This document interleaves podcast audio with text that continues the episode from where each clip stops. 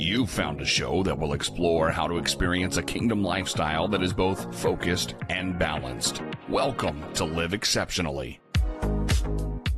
In a world where we are constantly bombarded with demands on our time and attention, it can be difficult to find the space to truly live our best lives. But what if we could find a way to live exceptionally with a sense of purpose, freedom, and rest? Whether you're a busy professional, a stay at home parent, or anyone who wants to live a more focused and balanced life, this show is for you.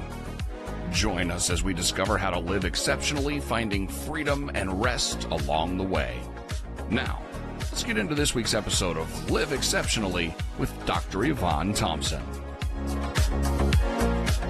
Welcome back to Live Exceptionally, where we share keys and tools for people to live a life that is focused, purposeful, and balanced. Well, this week we are focused on self care. Self care awareness is our focus for uh, the next few weeks. And we are talking about worship being a key to self care. Recently, I hosted an event called Reset, Reset, a worship experience. And in this evening of worship, that's all we did was just worship. It was refreshing. It allowed us to reset our soul, our mind, our thoughts, our emotions, our will, just by allowing our spirits to be refreshed in the presence of God. And so I wanted to share footage from this event as a part of our series on worship being a key to self care, but also so that people can experience a bit of what we experienced that night where we just bask and uh, loved on God in an atmosphere of worship. We were honored to have Kimberly and Alberto Rivera of Rivera Music as our worship leaders for this evening. Listen in, and we hope that you will be blessed as much as we were. God bless.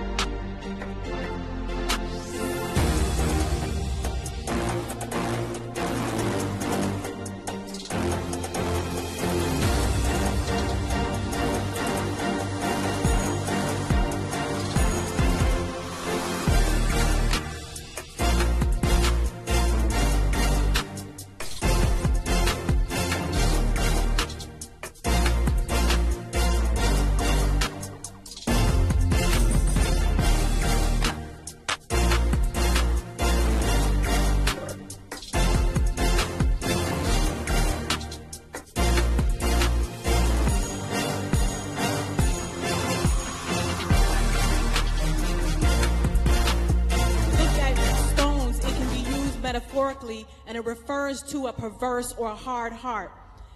But when we look at stones, they can weigh us down. Stones can be something that hold us back or keep us back.